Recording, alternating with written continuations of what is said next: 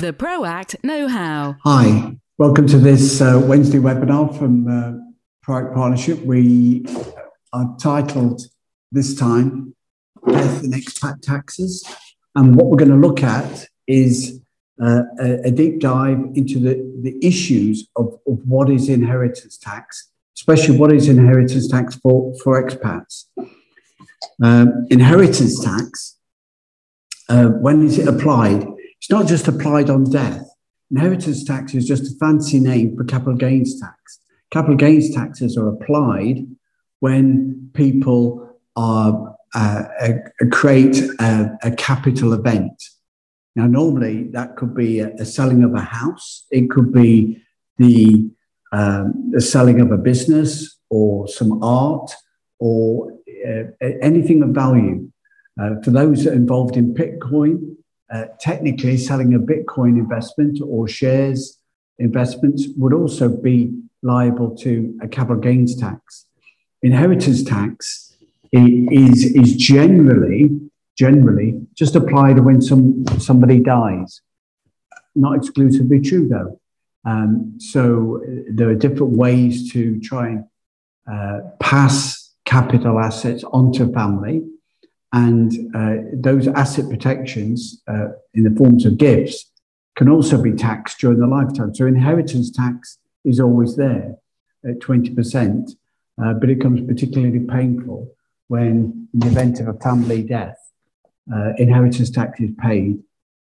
And in countries like the UK, for example, it's paid within 6 months of death, often forcing sales of property or debt to be taken on by the estate. In other countries, the inheritance tax is paid on by the recipient. So the money passes in the estate over to the beneficiaries who then have the capital gains liability. So that's the essential difference between capital gains tax and inheritance tax. Inheritance tax is just centered around date of death. So if we look at when it applies and how it applies, we'll maybe get some bit more understanding of how it can affect expats. Everyone who's born has a nationality. Many people in this world struggle, become refugees, asylum seekers. We're not talking about that. In the normal course of events, you're born into the country under international law, and you have a citizenship and a nationality from that. You can change that, but changing citizenship or nationality takes time. There are some countries that offer special incentives and special schemes to accelerate that. That's not the topic of this thing, but generally 5 to 10 years would be a time that an expat could live and work in another country and assume a nationality of that country. If somebody has got family roots going back to grandparents, they could get a nationality in another country as well. So an American with Irish grandparents could still get Irish citizenship. Similarly, a Cypriot living in London with Cypriot born parents could get Cypriot citizenship. South Africans, there's a big Greek community there. And in Australia, that could get citizenship in Greece or Cyprus. So family roots can determine a change of citizenship, but normally under international law, somewhere between 5 and 10 years, somebody can change their nationality. Dual citizenship is allowed by many countries, but not by all. So, for example, Germany and Austria don't traditionally have dual citizenship, so that's not an option for people to take up, and it's not an option if you live in if you're from Singapore. So you can have a Singapore passport, or you can have a British passport, but you can't have both. But if you're French or Irish or Spanish or Cypriot expat, you could have a dual citizenship with a passport from both countries, subject to qualification. But even if you get dual citizenship, you've still not necessarily changed where you're from, where you're born. So what is your domicile? Now, what is Boris Johnson's domicile? He's been in the news a lot, so let's talk about him. Boris Johnson is born of expat parents, so he has got a Turkish grandfather, but he was actually born in New York and did some of his schooling in Brussels. But his parents were British, and so he resides and deems himself to be domiciled in the UK, where he spent the majority of his life. Somebody that's born in the UK of Irish parents could have Irish nationality, dual nationality with British, but because they're born in the UK, they would deem themselves to be domiciled in the UK. Domicile can be affected by your parentage. So somebody born in the UK with Asian parents that have emigrated to the UK could still have a domicile, a nationality based upon their home country of, say, India, but it could also be a domicile as well. It depends how you register that birth and what your circumstances are at the time. But essentially, every person has a domicile. So again, looking at UK expats, your domicile is your birth certificate, your parents are legally resident nationals in Britain, then your domicile from Britain. And that is different to your tax residence. So an expat can be domiciled in the UK and decide to go and live and work in any other country in the Middle East, for example, or in Cyprus or in Portugal. You change your tax residence, but you don't change your domicile. You still come from the UK. Now, under international law, forgetting about Brexit and EU citizenship, the EU is not a country, but it's got a sort of registration system, an ID system, not a true nationality system, which allows people, EU citizens, to get registered to live and work in different countries. That's not what citizenship's about. That doesn't impact inheritance tax. What impacts inheritance tax is under international law, after 5 to 10 years in different countries with slightly different rules, you could apply for citizenship, and that would change your nationality. After 5 years of living in a country, you can apply for a form of permanent residence, whatever they call that in a particular country, permanent residence or a long-term resident or a settled status. Again, that's not a nationality change. That's just a right to live and work abroad, which expats can get after being in a country for more than 5 years.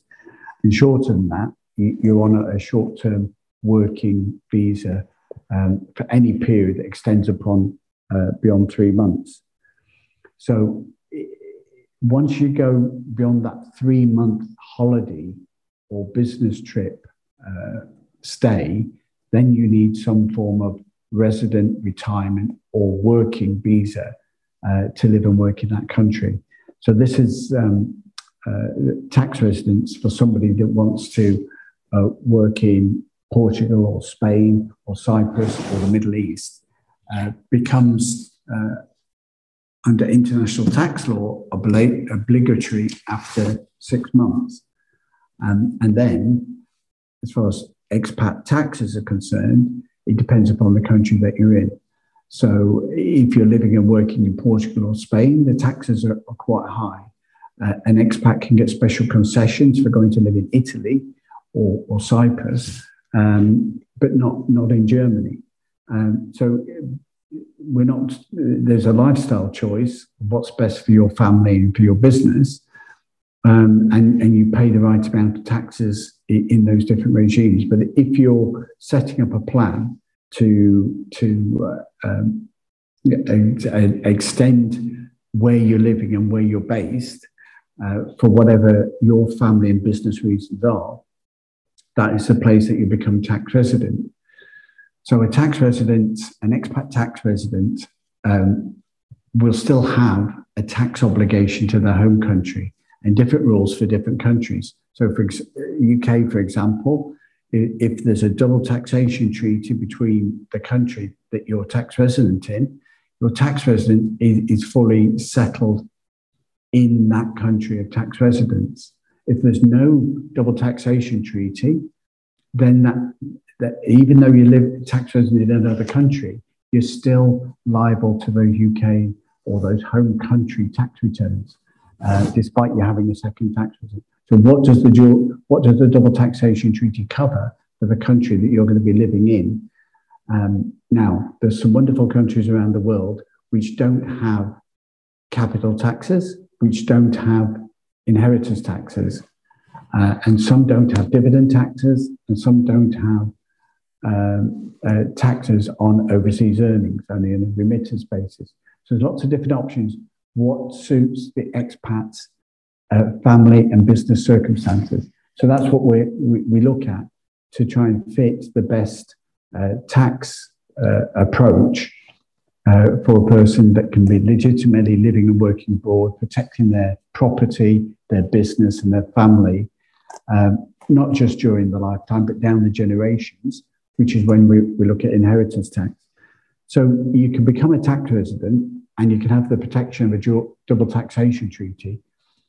But then what if you have a property or a business or an investment portfolio in another country? Where does that get taxed? Now, they get taxed. Somebody's just asked a question and I didn't see the whole question, so I'm not sure what that is. Try me again.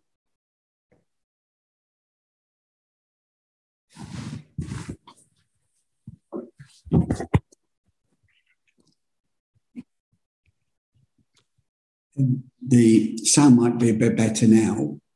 Is that any better?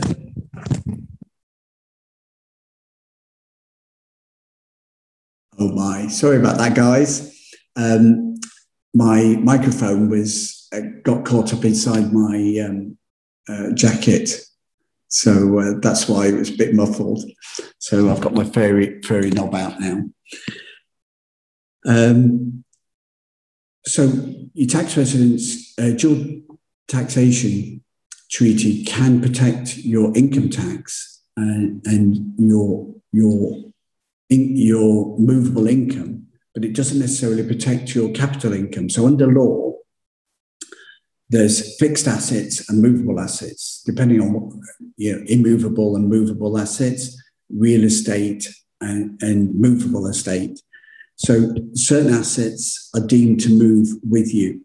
So if you have dividend income or earned income or bank interest, they're all deemed to be where you are. So if you're doing your work if you're working self-employed sole trader in Cyprus, then your work in Cyprus is taxed there. Your economic work is taxed there. But if you've got a bank account in Ireland or America or England, the interest that's generated from that is also taxed. It moves with you. So your bank account and your investment account can be anywhere in the world, and the interest earned on that is taxed in your country of tax resident, normally under tax treaty. It's not always true.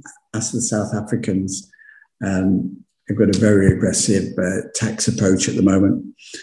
But that doesn't account for everything. So if you've got a capital asset, such as property or business or investments in another jurisdiction, they will be taxed as a capital gain in your country of where the asset is based. So a UK expat that then goes on to sell an investment property in the UK, or a Singapore expat buying property in the UK and sells that property, has got a capital gains tax in the UK on that property sale, and that can't be avoided. The gain and the taxable event is in the UK, and it's taxed in the UK, even if they are living in another country as a tax resident. If you're a tax resident in the UK, and you cash your capital or your financial investments, then those movable and capital investments in the UK will get taxed in the UK. Now, this is the question with Bitcoin. Where is Bitcoin? Where is it based? And the legislation is trying to catch up. And our view at the moment is that Bitcoin is treated as an interest, a capital gain that is where you are tax resident. And so by becoming non-resident, the capital gain can be either deferred or taxed in a different regime. So it is a complex issue. It's one that's worth looking at, which is not for this webinar, but we'll look at that in a bit more detail later on. The key issue is that investment gains follow you to where your country. So if you're in a country where there is no capital gains on investments or income tax on dividend income, then obviously you're going to be better off from a business perspective. So successful British business people like Dyson in Singapore and Jim Radcliffe in Monaco will relocate as expats to those jurisdictions because they have a significant capital gains tax saving when they dispose or cash in shares or capital sales of their business. So, you know, there can be big tax savings if it suits your business lifestyle. And that is generally for capital gains. Capital gains is a good one for British expats because when it's non-property, the capital gain is reported into the UK but not taxed as long as you stay out of the UK for 5 years. So if you're expatting into a country or a jurisdiction with a tax residence where there's no capital gains tax on overseas gains, either because it's not reportable or it's a zero rate, then you can mitigate that capital gains tax liability if that suits your family and business circumstances. Inheritance tax is based on domicile. So a UK expat is still domiciled in the UK. So even if they've avoided capital gains on business and investment and Bitcoin disposals, even if they've not paid tax on interest and savings, a UK expat is technically liable to capital gains and inheritance tax on death because they are UK domiciled. Now, the law of this is actually not written down. It's assessed on a case-by-case basis.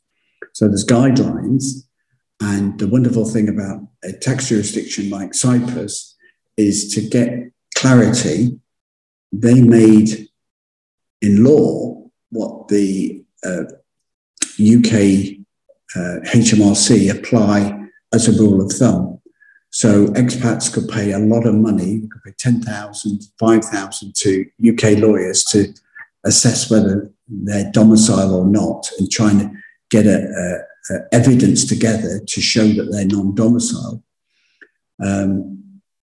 You know, if you come to Cyprus as a tax location, the definition of domicile and non-domicile are very, very clear, and they're in law. And so you can use that to your tax advantage. And that will give you 0% tax on gains, capital gains, on dividends, and on bank interest for up to 20 years. However, that defined non-domicile status for an expat in Cyprus works in the reverse, because a UK expat, therefore, or a German expat or a French expat is still domiciled in their home country, so that the home country has still got a claim. If you stay outside the UK for 20 years, then you can claim to be non-domiciled. But the test case in law for that is where a guy did just that in Monaco, but then returned in his will to be buried in the family cemetery. And because of that, the UK government deemed, HMRC deemed that he still saw himself as coming from the UK and therefore his domicile. So if you want to sit in your British castle in the Algarve, flying a Union Jack outside and claim that you're not British, that will be the evidence against that. But there's better ways to do these things. So as long as you're domiciled in the UK, which is from birth, from your family connections and your nationality, then it's hard to lose that domicile. And it could take up to 20 years of living and working abroad. You could pay a lot of money to try and collate the evidence around that. Or you can do the Bill Gates type of approach, the American type of approach, and protect the family and business assets in a trust environment. And that can protect you from local taxes for overseas property and business. It can also protect you from expensive complications of probate cases, or if somebody has an accident or is injured and needs to hand over care and through powers of attorney, you can manage the jurisdictional issues of dealing cross-border by creating a family asset protection organisation that protects the family and keeps the legal control in a jurisdiction that you want, which is legally works for the family and protects the assets against the cost of legal wranglings following probate or death, and also against the inheritance tax. So, and this is how you can do that. So inheritance tax in the UK has actually got two rates, 20% and 40%. So if somebody's dying, they've just been diagnosed with cancer in the UK, got 5 years to live, and they want to give away £1 million, then potentially that's got a 20% inheritance tax that's payable when the gift is made. There is an exemption. There's one lifetime exemption for each person. That's frozen at its current rate, 325,000 for till 2026. So but everything above that is a lifetime gift, could be charged at 20%, even if you're sitting in sunny Cyprus or Bali or Indonesia or any other place around the world. That gift, for a UK domiciled inheritance tax person, is potentially charged at 20% during the lifetime. So you can make gifts without that. Again, there's a limit to what you can do, and over time, that gift can diminish. So the UK are very happy for you to avoid capital gains or inheritance tax over a 5-year cycle. So a managed approach of gifting business and property and investment assets into a protected environment that's safe and secure, controlled by the family. The family trust then allows the inheritance tax on death at 40%, because it's 20% during a lifetime gift. It doubles to 40% on death. You've only paid 20, you pay another 20 on death. And that goes that way as well. The other thing for expats is that it doesn't cover pension funds. Pension funds are their own pension trust funds, and there's special rules for that. And there, depending upon your age, you could end up paying, you could have your own self-managed pension fund, get to age 80, it varies, the rules are quite complex, but let's say you die at age 80 with your self-managed pension fund, got £1 million a day, you could get 50% tax on that on death. And 50% goes to the family, so 50% gone straight away. So again, you can protect that capital by using your own family trust rather than a pension trust arrangements.